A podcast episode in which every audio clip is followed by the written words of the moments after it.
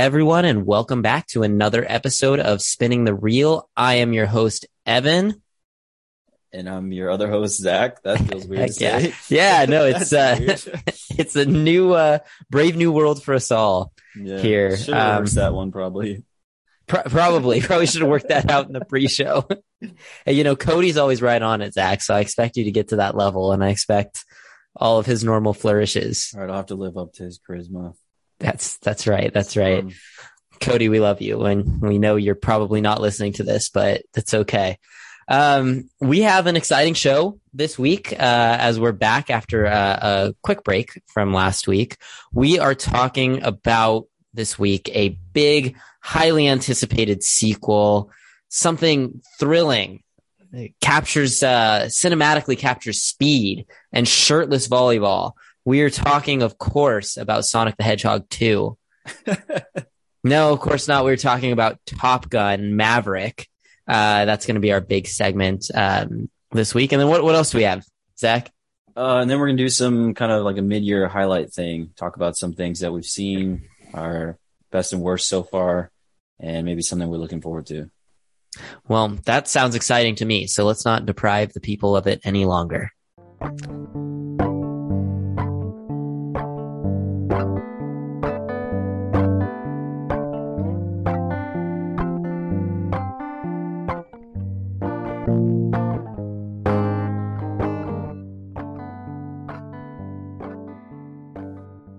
Right, Zach, we are going to start off here with uh, the biggest movie of the last couple weeks here, and one of the biggest movies of the year, uh, Top Gun Maverick. Do you want to uh, clue the people in on what Top Gun Maverick is?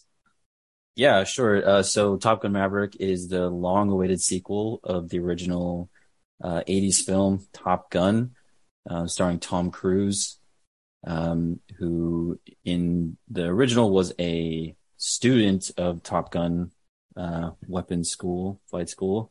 Um, and in this iteration, he's now instructor for a unique mission that only he has the special set of, set of skills to, to, to teach, you know? And so he has a group of young pilots that he is mentoring. And then in the mix is the son of his late best friend uh, Goose. Um, his name's Rooster. Yep, played by Miles Teller. Mm-hmm. Uh, and it's the story of of this this mission. It's pretty good. Yeah, solid solid recap. Now remind me, is Miles Teller problematic? I feel like I have some recollection of Miles Teller being problematic. All white men are problematic. I can't remember why, but I just have this thought in the back of my head. I mean, um, he started he started out on what like Project X maybe, and then he. I, I mean, he got he famous like from Whiplash, right? Before, yeah, I think Whiplash is probably his biggest feature so far, other than maybe this. He did War, War Dogs. Dogs. Come on, let's not let's not that, that's Adam slander right? War Dogs. Wait, yeah. he's. I thought that was no, that's I, Todd Phillips. I'm, I'm, Todd Phillips, the other, yeah. the other guy. yeah, that's not problematic at all. Um, anyway, yes, Top Gun Maverick. So how, uh, what are your feelings about the original Top Gun before we get into, uh, Maverick? I think, you know, the original Top Gun is fine. Uh, mm-hmm. not something that I would, you know, put on myself for the most part. The, the action and stuff is cool. Um, and of course, like the, the technical aspects of the filmmaking, like, you know, the, the jets and all that, that's, that's fucking cool. Uh, but it's super cheesy. It's just like it is very 80s, cheesy. 80s cheese, homoerotic. Um, just it's, it's it lays it on thick, man. And I just I don't really buy the romance between him and the instructor. Um, I don't know, fine. man. It's Tom Cruise has like a just a copious amount of charm in that yeah. movie specifically. I, I mean, I think it's eroded a bit as he's gotten older and, you know, become heavily involved in Scientology and only does like Mission Impossible movies now. Like that charm factor has been replaced with like the, I'm going to do all these dangerous stunts myself. And that's my gimmick. But, yeah. you know, back in the original Top Gun, you could, you could understand why, yeah. uh, someone would fall for him. No, still still a fun movie. I think I'm just like 50-50 on it because it's so I cannot understate or overstate how cheesy it is. Like it's very cheesy. Yeah, the dialogue, the music, it's yeah, it's very cheesy. Yeah, Goose speaks entirely in one-liners. It's it's fantastic. Like it's such a goofy 80s movie uh to just an unbelievable degree. You, you watch that movie and you're just like, this was the 80s. And that's, that's awesome. It's, it's fun to watch. Um, this movie is very much not that. It like really the only thing visually and, and tone wise that it carries over is the strapping of cameras onto, uh, fighter jets. Like that is the only thing that, that connects these two movies, I feel like, in terms of visual style. Well, I mean, um, there's also like the iconic, you know, the bomber jacket, the motorcycle. Sh- sure, yeah. Off the top, the the shirtless sports on the beach. Exactly. I mean, there's there's definitely homages to the original movie and and direct references, um, in a lot more places than it it likes to point out. So, like for example, the love interest in this movie um, is actually mentioned just offhand in the first Top Gun movie, um, but never seen on screen or anything like that. But if you didn't know that, you wouldn't have to like you wouldn't have to know that to understand the dynamic between the two characters in the new movie. But like that's just an example of this movie is interested in bringing the nostalgia along with it, but isn't interested in wasting its time on it. And I think that makes it it fun uh, to a degree. And and they're going for a different kind of entertaining here. This is more of a pure action movie. Uh, and it's, I don't know, I had a good time with it. What did you think of uh, Top Gun Maverick? Yeah, I thought it was great, and I think that that's a pretty um, succinct summary of it. Uh, that it is very much like a spiritual successor, but it doesn't kind of dwell in the same areas that the original did. Um, it's very you know streamlined. It spends about I don't know maybe the first twenty five minutes re- reintegrating you into this world of of Top Gun, and then it's yeah it's right into the action and pretty much doesn't doesn't really slow down from there. Mm-hmm. Um, but yeah, no, I had a really good time in the theater. It was it was awesome, and it was packed. It was you know. Yeah, that's another good point. So we'll go to movies once a week, once every other week, or something like that. And I don't know that I've ever seen the theater as busy as when we went to see Top Gun. I mean, we were sitting in the next to the front row. I want to say.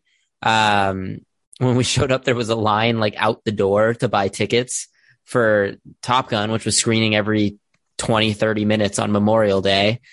And it was just, That's uh, did go on Memorial Day. Yeah, it's just kind of wild. yeah.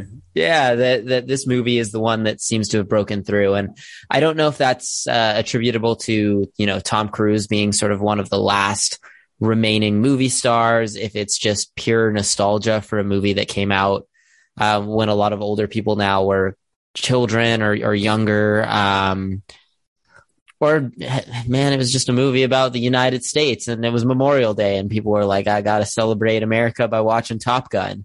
I, I, don't know what the answer is. was it you? Was it you that said this, this is like the last bipartisan film or something like that? Did you lift that from somewhere? Oh, I didn't know. I didn't, I don't remember saying that, but I heard that somewhere offhand, maybe just like a, a stupid tweet or something, but you like... know, I've seen so many tweets about this movie that's like, oh, the reason Top Gun is, uh, is successful is because it's anti woke.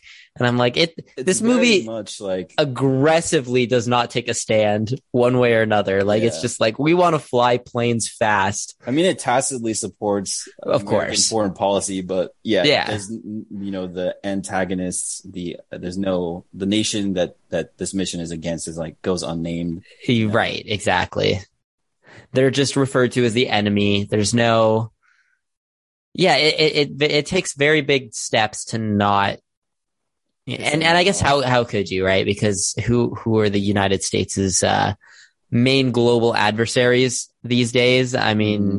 are they fighting China in this movie? Maybe, but if you say that, your movie can't play in China. Yeah. so like they just, part of it's out of necessity, but part of it I think is, uh, is just this movie is just trying to be a four quadrant hit and, and not upset anybody.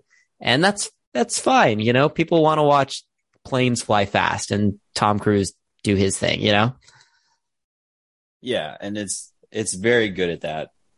It's, it's, uh, excellent in terms of craft, like, you know, unparalleled really. And mm. there's a, there was a little like, uh, quick featurette in the beginning where Tom Cruise comes out and says, you know, "Thanks for coming back to theaters," and he talks about how they did as much as they could practically, right? Which is something that he like demands, you know, for for all of his his stunts. So, yeah, very cool uh, filmmaking stuff.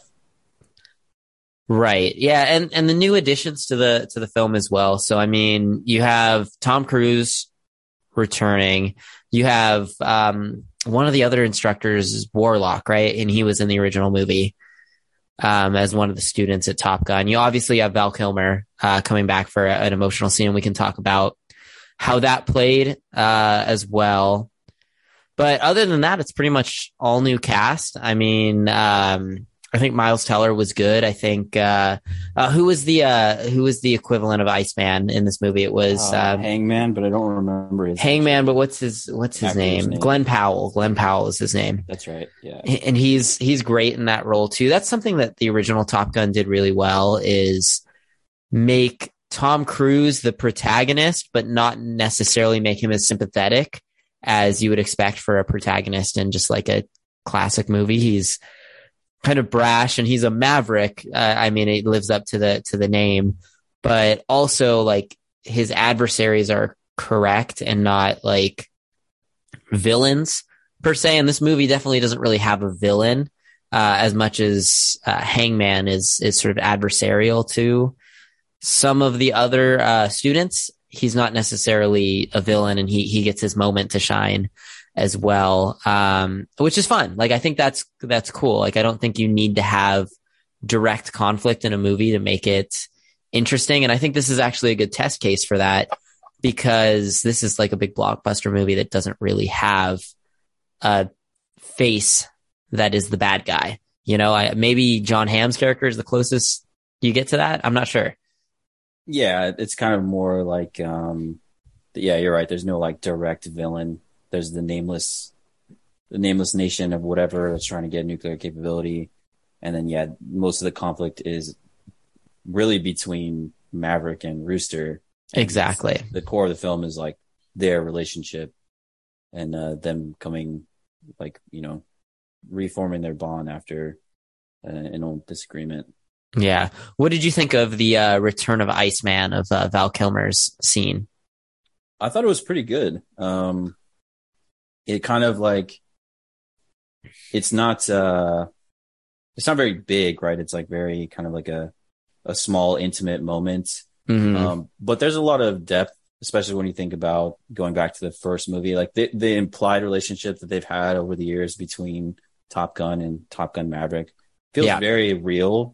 Like it does really, it does, you know, they capture the energy of like two old friends who haven't seen each other in a while, mm-hmm. um, coming together and kind of knowing that it's it's their last opportunity to really communicate, to talk sure on that level. And uh yeah, it's very it's very um it's very like a what's the word I'm looking for? It's like um it's heartwarming, you know? Yeah. a bit sad. It is, it is. And I think you touched on something interesting there in that it draws on the original movie to create this uh, this sort of feeling of like you said old friends coming together again and this relationship that isn't ne- like it's not explicitly defined what has happened between them since then. It's not like they go through a montage of like their whole relationship between Top Gun and Top Gun Maverick but rather you can kind of infer okay this is sort of the way things have progressed from here and a lot of the movie is that there's a lot of connections back to the original movie that aren't just you know, sloppily placed in there, just like, oh, let's put in this song because it was in the original movie. It's actually like sort of a, a touching moment when Rooster is playing Great Balls of Fire at the beginning and, and sort yeah. of playing that dynamic. So it, it's one of the rare like blockbuster movies that because I'm thinking now of uh, say like Ghostbusters Afterlife, a movie that you love so much you have a uh, commemorative popcorn bucket. but that's a movie that was just like let's put as many just like direct references to Ghostbusters in it as we possibly can. Yeah, and rather and, thoughtlessly, right? Yeah. Right, just so that way people can be like, "Oh, look, that's Muncher yeah. or whatever," so you know. be Leonardo DiCaprio and the meme from exactly, exactly. I'm I'm surprised they didn't try and shove that one in there too.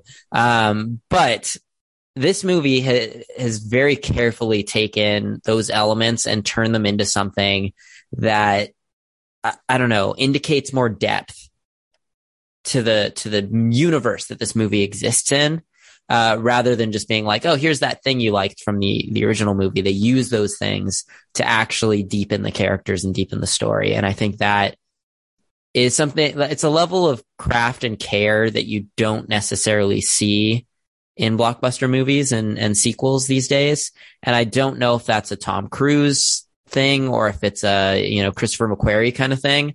Um, but those two seem to have figured out the formula between this and top uh, and the last couple um, Mission Impossible movies to uh, to really kind of find that magic for finding some depth and something new out of uh, out of old franchises.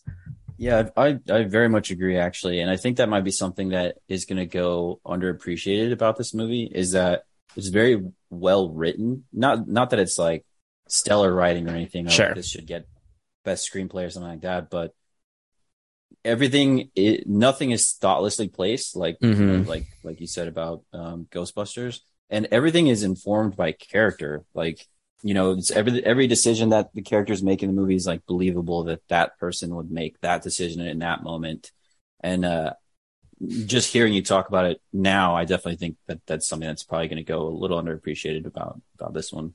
Yeah, and I, I think too that's a good point you bring up because even for the students in Top Gun this time, I think there's actually some growth that you can see over the course of the movie, which is pretty cool because the movie's not even really about like Glen Powell's character, but he grows a lot in the movie and he kind of learns to become a team player. And that's sort of central to the original Top Gun, uh, and something they were able to port over the themes without making it feel necessarily redundant. Um, yeah, it's just, I, I don't know. It's cool to see that. Uh, I guess let's talk about the other side of things as well. So this movie is getting, uh, pretty much universal plaudits. I've, from what I've seen, I think the only criticism I've really seen of it is, uh, its, you know, intense level of jingoism.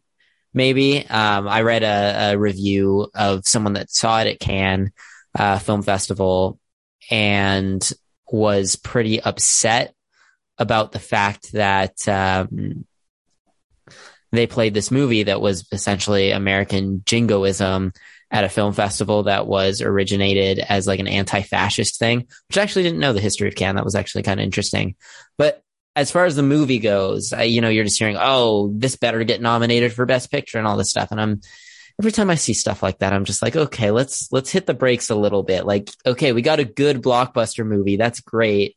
That doesn't mean it's like the best movie we've ever seen. It just means that a little more care went into it than, you know, the next installment in the Marvel, you know, Yeah, we're conveyor belt or whatever, you know? the the the general like movie going audience is definitely starved for a movie like this. Like, We've been existing on uh, Morbius for so long. yeah, yeah, it's basically this and like Mission Impossible that's holding up, you know, the action movie blockbusters right now, and then just a few kind of random things like that. Was the Angelina Jolie one from last year and like Mr. Nobody? It's just Wait, what was the uh, what was the Angelina Jolie movie from last year? It was like they I can't, I can't remember the name of it, but she's like trying to escape from these people. Uh, dude, I don't I don't remember. Is that the one where where she's was like, a HBO fire Max, jumper? right? Yeah, yeah, something like yeah, I can't remember what that movie was called either. yeah, it's Yeah. either that or just or you know comic book movies. So sure. I think people are just this is kind of uh an exception, and it, it seems exceptional when maybe in in the backdrop of like when more movies like this were being made regularly, it wouldn't be as exceptional. Not trying to take anything away from this movie necessarily, right. But there's de- I think that effect really can't be denied.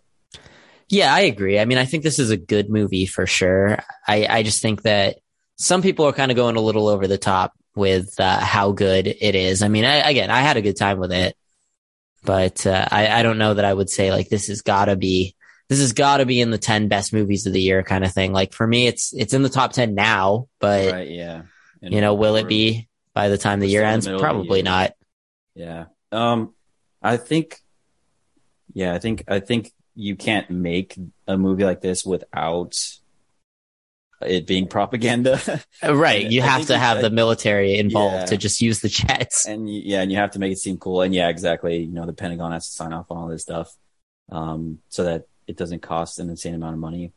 Um, and yeah, like in a vacuum, and thinking like entirely uncritically, this shit's just like cool as fuck, right? Like Yeah. the science and and the engineering that goes into developing these machines that can fly at these speeds and all that stuff and yeah all all that's super cool in a vacuum but yeah in And they're actually up in the planes, you know, they're Yeah, flying yeah. around at high speed. Like it's just, it's crazy to watch that sort of practical effect, especially when you get so used to watching movies rendered entirely on green screens or blue screens. Um, which again, not to criticize the craft of like VFX artists and stuff. They do a fantastic job. And when those effects work, it's, it's really incredible. But I think there's just a difference when you are watching these F 18 jets flying through the air and just like ripping across the screen. It's just, it's a different level of realism and, and just thrill to watch. It's, it's a ton of fun. yeah i think i think you know there's there's basically it, it both thinking about the the like socio socio-political and like hmm global politics lens at and looking at this movie it's not good but Sure. if you just turn your brain off and you want to watch people fly around in things that go insane speeds and like it's fucking cool you know Yeah. And I, it's always going to look bad if you're looking at this as like a and i think hundreds of millions of dollars spent Yeah, making I- an ad for billion dollar jets that, you know, blow up people. That's, Yeah. it's, it's never going to look good. But I mean, as far as an entertainment product, I guess, yeah I, I don't know if you can separate that out. Yeah. yeah i think it's important to remember but i i don't know if i would if i would shame anyone for like enjoying this movie Yeah, of course not. I, I think, I don't know. There's a long history of, uh, yeah. nationalism when it comes to, uh, to filmmaking in general. Um, doesn't necessarily make it good. Doesn't mean that the message behind this, and this is like a very, very pro military movie, which you might expect from, you know, the movie that it is. But at least they took the, the time to do it well, I guess. I don't know. I don't know how else to put it. Like, th- like good filmmaking Uh, was- as far as it goes. I, that was a I don't know. limp ending a little bit but Yeah, it's it's a fun movie. Um, do you want to you want to round it up?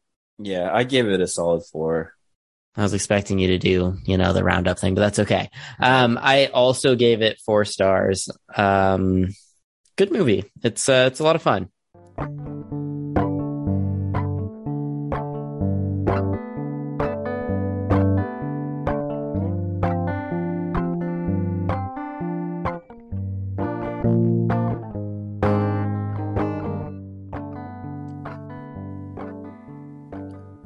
Right, Zach, we are uh, just doing two segments today as we uh, wrapped up Top Gun just there. We are roughly halfway through uh, the year. We're getting close to at least the halfway point. And we thought it might be a good time to uh, look back a little bit on, you know, some of the, the best and some of the worst that we've uh, we've seen this year. So we're going to do that. We're going to each pick a, a best and worst movie that we've seen so far. We're going to talk about some maybe underseen gems that we've not had the opportunity to talk about yet. And then uh, we're going to each pick something to uh, look forward to here. So this will all make more sense as we go through it. Uh, why don't we start off with uh, best movie of the year so far? What do you have for us, Zach? easy um everything everywhere all at once no no contest number one for sure And why is that? I know we we did a whole episode on it, but just uh, you know, do a whole episode elevator pitch right now. Yeah. Um, it is a very like fresh and kind of original take on this multiverse craze that's happening right now. It is a very emotional story told in a wacky and just fun way. Um, excellently, uh, just excellent, excellence all around. It's good. It is very good. It is I agree. today is everything everywhere all at once day. It's finally available on on demand. If you haven't Um, seen it, there's no excuse now. Yeah, you need to watch this one. Yeah, it's my number four movie of the year um, so far out of 40. So that's it's not bad. Um, my best movie of the year so far is uh, a little movie called After Yang. And I can't remember if we did a full segment on it or we just kind of mentioned it in the Sundance uh, section, but excellent movie. Um, really deals with the nuance of grief and just humanity in general. It's uh, it's definitely a thinker of a movie. Uh, my greatest endorsement of it is that Cody gave it three stars out of five on Letterboxd. So after Yang, excellent stuff. Yeah, I Um, definitely would recommend that one too. It's it's very good. Yeah, it's it's excellent. So okay, uh, worst movie of the year. What do you have so far, Uh, it's Morbin time, Sir. for sure. sir? Please Morbius. don't act like you weren't one of the few that went to see the re-release yeah, of Morbius. yeah. One ticket for eighty five thousand dollars, please. Yes, that was definitely you. It's always Morbin time. Uh, Morbius is my uh, third least favorite movie of the year, so I'm I'm with you. Just um, of a film, but you know, it really says something about you that your worst film wasn't the same as mine. The Secrets of Dumbledore, Fantastic Beasts. Uh, not to mention, we didn't do this one on the uh, the podcast, so we can just talk about briefly how terrible this movie is. But uh, all the awful J.K. Rowlingness aside, this movie is just incomprehensibly stupid. Uh, it's essentially about finding a magical deer that's going to decide uh, the election of the next like president of the Wizards UN. It's it's insanely dumb. Uh, there's really no purpose to it.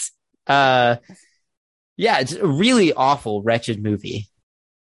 And you paid for this. You paid to watch this. I, unfortunately, I did. unfortunately, I did. I wasn't even going to see it, but some friends wanted to see it and invited me, so I, I went for that. And you know, d- had a few beers at the movie theater. Uh, that was really the the whole goal. Do you have any anything to say about uh, Dumbledore, and do you want to defend?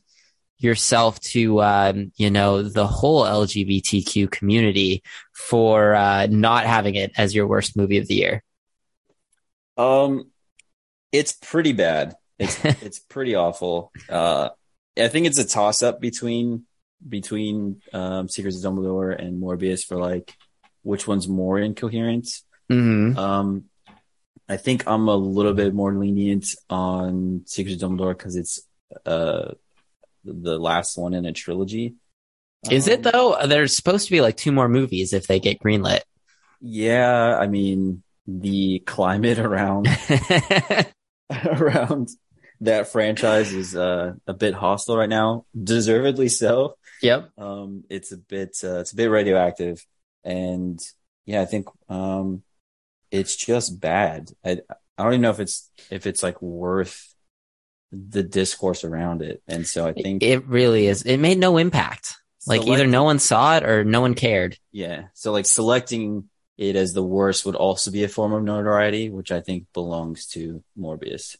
Touche. The worst thing I can say about this movie is that Cody gave it three stars. um, anyway, moving on. Let's uh let's go back to a more positive note here. Uh we're each gonna pick a couple of movies that uh you know maybe didn't get seen quite as much or don't have the notoriety uh to to speak of.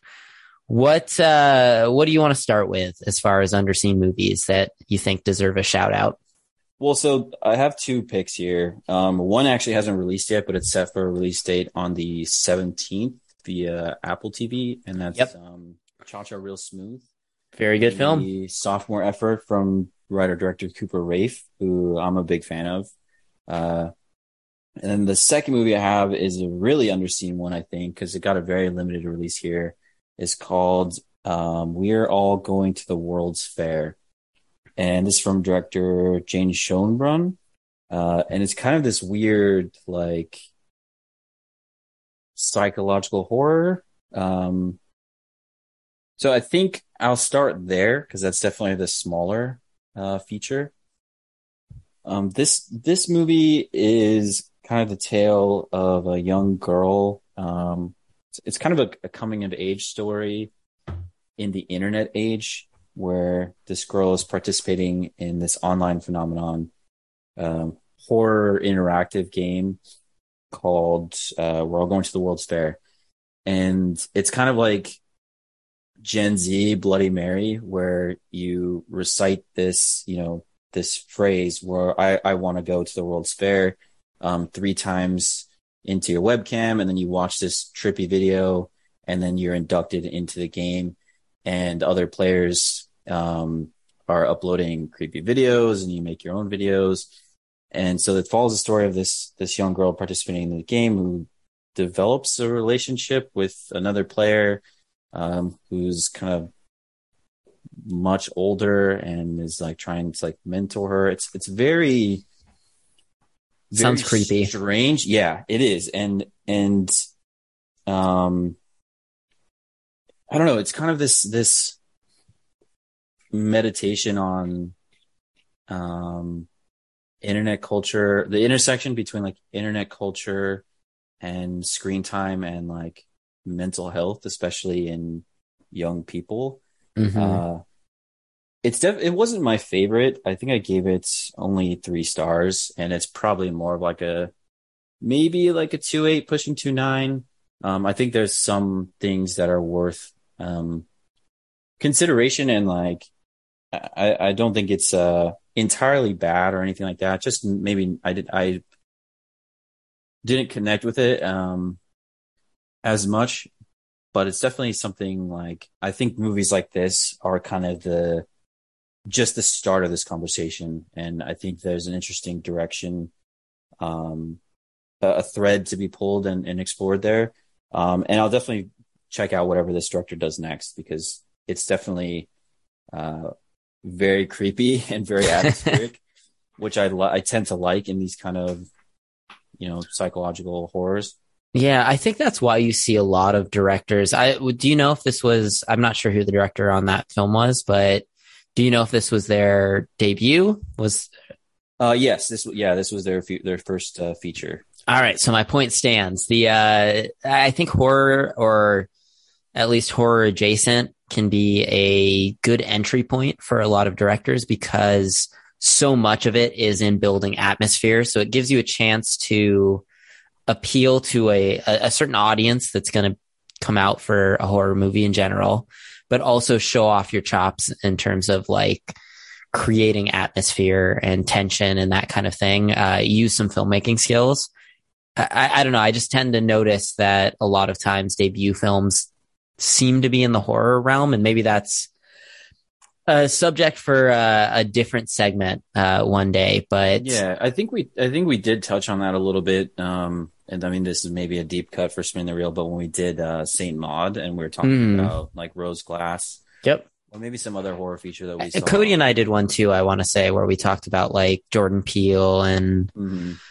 Uh, it wasn't Robert Eggers, but um, Ari Aster, you know, some of these like prestige horror kind of things. Yeah, even like David Fincher, right, with like Alien Three. Sure. Um, but yeah, the, the director's name again is Jane Schoenbrun. Uh, and uh, I'll definitely see whatever they decide to do next. Awesome. Uh, yeah, I think those are good recommendations. I want to, um, I do want to see we're all going to the World's Fair at some point when I get the uh, the opportunity. And actually, Cha Cha Real Smooth, excellent film. We we touched on previously.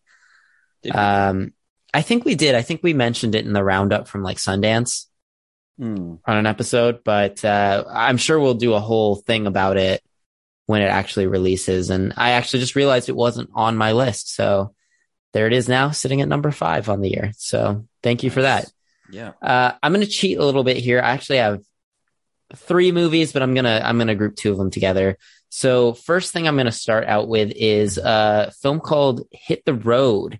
And this is a movie by, uh, director Panah Panahi, uh, who is the son of Jafar Panahi, um, who is the the famous, maybe infamous Iranian uh, director who was actually banished from his own country for speaking out against um, some of the cultural things uh, going on in that in that country. And th- this is a movie. It's uh, like I said, it's called Hit the Road, and it's a it's a road trip movie, as you might imagine, about this family who's trying to get to the border to get their son out of the out of out of Iran for um, undisclosed reasons, but it's it's pretty heavily um, implied that it's because the the kid is gay, and that they want to uh, get him out of the country to spare him from uh, retribution from the the state. And it's uh, as heavy as that sounds, talking about it there. It's actually a really fun movie. It's really about family dynamics and uh, this family just has such a an entertaining dynamic to it. They're uh, they have their inside jokes and they're uh, constantly ragging on each other. Uh, each character is, you know, they care for each other, but they're also funny and sarcastic. Uh, this is something that we saw at AFI Fest, or at least I did um, last year, and it has just now been released in the U.S. and if you can find it in theaters somewhere, I recommend seeing it. If not, uh, I'm sure it will be on demand uh, soon. But it, it's fantastic. It's it's a lot of fun and uh, and pretty entertaining.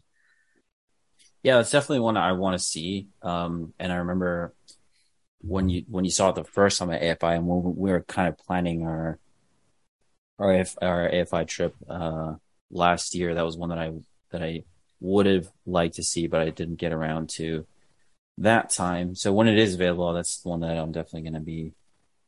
It's going to be at the top of my list. Yeah, it's sitting at number two for me this year right now. Um, and then the other two that I'm going to kind of group together are another two movies that I saw at AFI Fest that have now released in the US. Um, those are movies called uh, Lingui, The Sacred Bonds, um, which is a movie out of Chad, the country of Chad, um, and a French movie called Happening. Uh, again, these are both AFI films, and they're both about uh, women who get pregnant and are living in a society that has outlawed abortion. And so, you know, Cody's not here, so we can get the political all we want. Uh, but with uh, the recent you know leaked opinion that very seems topical. to indicate yeah exactly very topical that uh, Roe v. Wade is going to be overturned imminently. I think some of these movies depicting not just uh, the difficulty of access to abortion, but the, the outright criminalization of it are going to be even more poignant in the uh, in the coming months. And both of these films, uh, Lingui, I think, is a little bit better film than Happening, but both are in my top fifteen uh, uh of the year so far. Are uh, really impressive films about not just uh, like the you know cruelty of uh, criminalizing women's bodies, but of also the kindness that people can show each other uh, when they're going through crisis. So each of these movies don't have to get into it too much. I think Happening is in a brief theatrical run still currently. Uh, probably will be available uh, on VOD soon. Uh, Lingui, The Sacred Bonds is available on Mubi, M-U-B-I, um, the streaming service. But I think both of them are more relevant and important here in the United States than, you know, maybe at any point previously.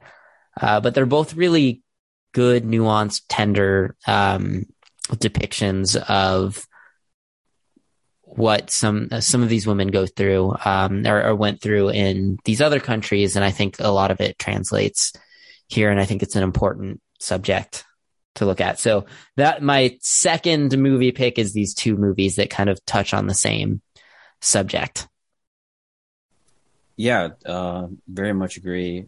Another set of films that we talked about um, that I didn't get around to, but are, are also on my list uh, as international features that I, I want to check out.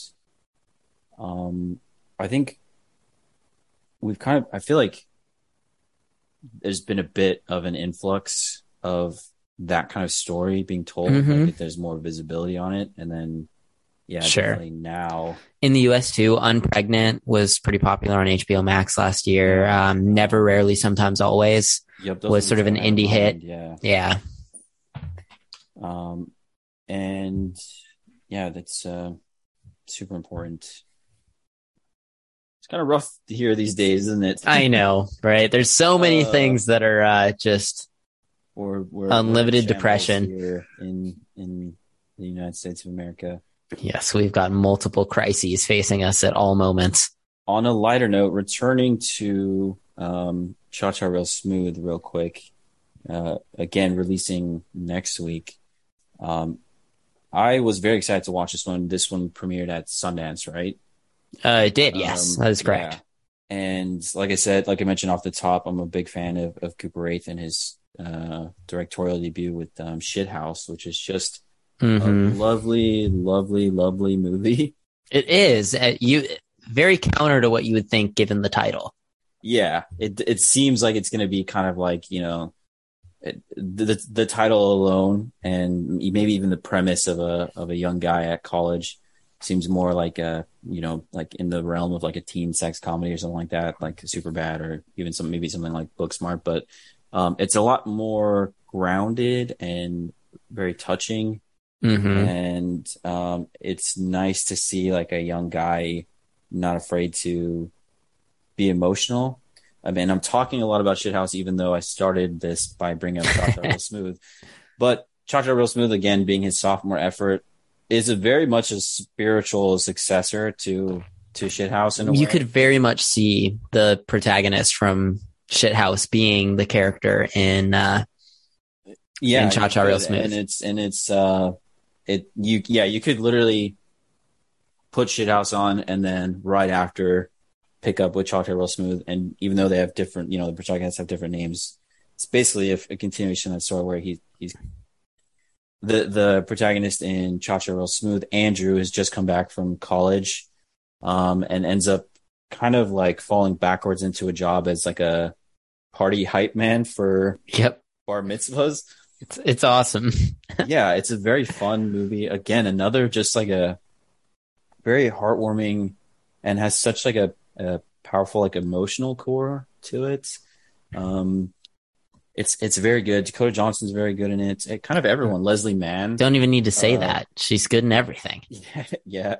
Uh, and what's the guy's name? Brad Brad Garrett. Even is He's so it's such a funny dynamic. yeah. Yeah.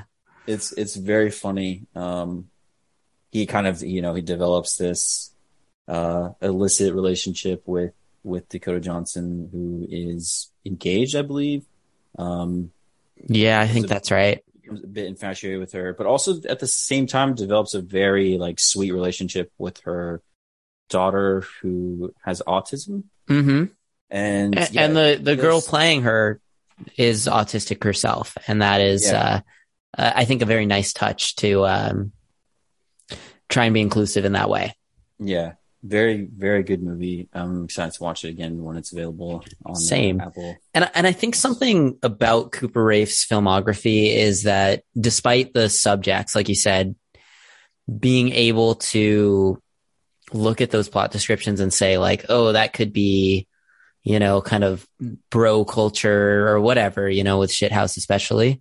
But there's just such a core niceness to the film, and it's just about people who are trying their best and trying to do right by other people that I don't know that we've seen a lot of lately. And with everything being so, I don't know, downtrodden in the world and so, so much despair, it's actually kind of nice to not watch the, you know, 48th movie about the pandemic or whatever. It's kind of nice to just watch people trying to be kind to each other and help each other. Um, yeah, I like, I, I don't know. I just found it sort of refreshing, even though it's not the lightest of films. Yeah, I, I, I, I very much agree. There's kind of a youthful optimism to it all. Yeah, it's a great film. Uh, excited for it to come out. Uh, speaking of films to come out, we have uh, one more thing to do here in this last segment, Zach. Um, do you have a film that you're really looking forward to uh, coming out in the near future, maybe at the end of the year? Uh, there's a couple. I think you know I'm excited for like the next Marvel releases, um, but I think probably going into the summer season, uh, what I'm most excited for is going to be um, Nope, the next uh, entry by Jordan Peele. Solid pick. Both I loved both Get Out and Us. Um, I'm very excited to see uh, what this one is going to. Good cast. Be. Yeah, I, I, love Steven Yeun as well. Um, mm-hmm. Keke Palmer, right? Um, yeah. It looks excellent trailer. Fun. Yeah, it looks like fun. Um, maybe it could be horrifying, but right, it's Jordan Peele, and I'm very excited for it. And he's taking his time to put it out. I, I saw a tweet earlier that was like, uh, much like Licorice Pizza, Nope has a, a perfect trailer that you almost don't even need the movie to exist. Like it will exist in the memory of people just from that excellent trailer. And yeah, it does. And like, yeah, yeah, I, I have actually... faith in Jordan Peele to deliver on that. Licorice Pizza was definitely one of the best trailers of last year. Yeah, it's really good. Yeah. And then, and it followed up. It backed it up. It was a good, good film. Um, yeah, no, yeah, I, I, very much agree with that. Also, it's, it's his, he's reuniting with, uh, Daniel Kaluuya on this. So mm-hmm. yeah, very excited to see his take on, on aliens. That's a Academy Award winner. And Hollywood. Daniel itself, Kaluuya. You know, the kind of, uh, yeah, absolutely. And what was the story with him too? He has like some personal trainer or something that has taken over his life. Yeah, some kind of like spiritual advisor, I think. Yeah, something like that. Yeah, Interesting. Very strange. Maybe that's the subject of the next Jordan Peele movie. all right. um, well, I'm sure he's fine. Um, what about yeah, you? That is a good pick. Uh, I was tempted to go with uh, James Gray's Armageddon Time, um, an auto fiction type film uh, especially on the heels of Ad Astra, which is a film I really enjoyed. But something I'm really, I don't know, maybe not the most anticipated film for me this year, but the one I'm most interested in seeing is uh, Olivia Wilde's um, Don't Worry, Darling. And I'm so fascinated to see this because Booksmart was such a sensation. It's a movie I've seen dozens of times at this point. Uh, Exactly. It's a sensation. Um, my roommate watches this movie like once a week. It's, um, it's such a smash hit of a, of a film. So funny. So many great directorial, uh, decisions in this. But Olivia Wilde didn't write the movie. And I don't think she wrote Don't Worry, Darling either. She might be a co-writer on it. I'm not entirely sure. But I'm very interested in seeing how Harry she Styles. transitions that success into something else. Harry Styles is one of the leads, uh, which I think is interesting. I think Harry Styles is another one of those guys that just has unlimited charisma. Yeah, um, magnetic, isn't he?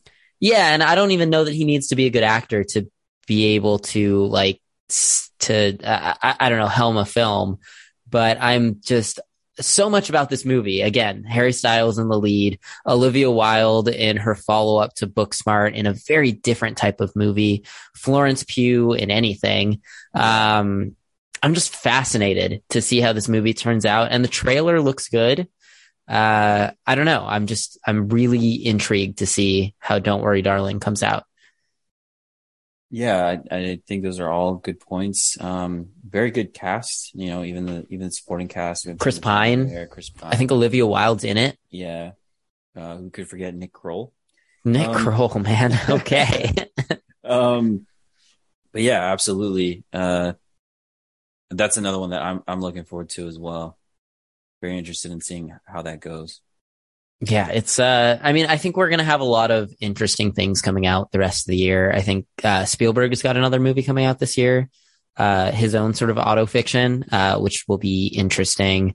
You mentioned it, uh, off the air, but you know, live action Pinocchio. oh no. starring Tom Hanks. So, well, there's another one starring Tom Hanks that I'm even more excited for. Elvis baby. Shoot, dude, I cannot imagine that movie is any good. Baz Luhrmann is, you know, an interesting filmmaker. Yes. I'm not. Uh, I'm very mixed on Baz Luhrmann, but uh, whether it's a train, I don't even know that I'm mixed on him at this point, man. Like I I did not care for uh, The Great Gatsby. Um, Romeo plus Juliet didn't really do much for me either. Um, I don't know, man. Yeah, yeah. We'll see. We'll see.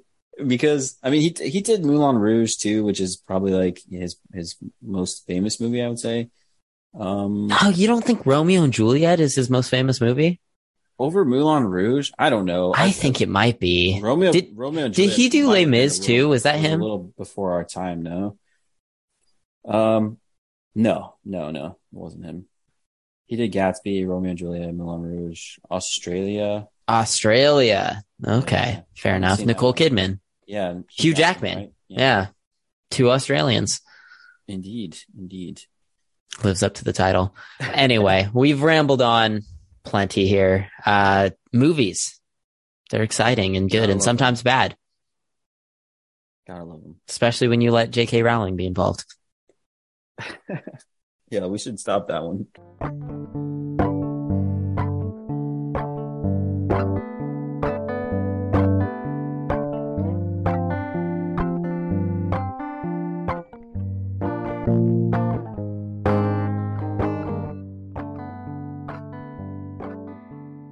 All right, Zach, that is going to do it for this week's episode of Spinning the Reel. Uh, yeah, just good times. Go see Top Gun. Go see uh, Cha Cha Real Smooth and Everything Everywhere All at Once. Uh, don't go see Morbius. Don't go see The Secrets of Dumbledore. Uh, anything you want to plug here? Just Letterboxd painted underscore dog. That's really all I'm moving with these days. It's a solid one. You can find anything spinning the reel um, at our uh, home base of spinning the reel. That's R E E L dot com. Uh, I have not written anything for that website in some time. I've been so busy, I haven't watched many movies. So how would I write about them? Uh, but hopefully I can get back to that at some point. I don't know. Uh, you can follow me at, um, Evan D26 on Letterboxd. Yeah, I don't know. That's, uh, that's it. I guess, uh, next week, uh, what are we talking about, Zach? Do you have any idea? Jurassic World, maybe? Jurassic World. We can talk about crimes of the future as well. Yeah, Crimes of the Future. That will be an interesting one. So look for that in the future. And, uh, we'll, we'll talk to you all next week.